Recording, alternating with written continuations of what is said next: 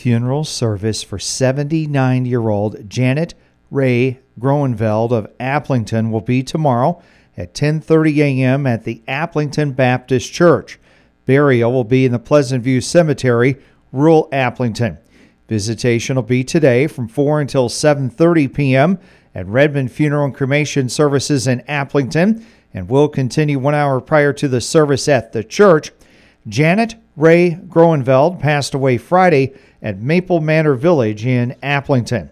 And a private family service for 63 year old Kathy Atchison of formerly of Iowa Falls will be held. The uh, Lynn's Funeral Home in Iowa Falls is assisting the family. Kathy Atchison passed away Thursday at her home in Waterloo.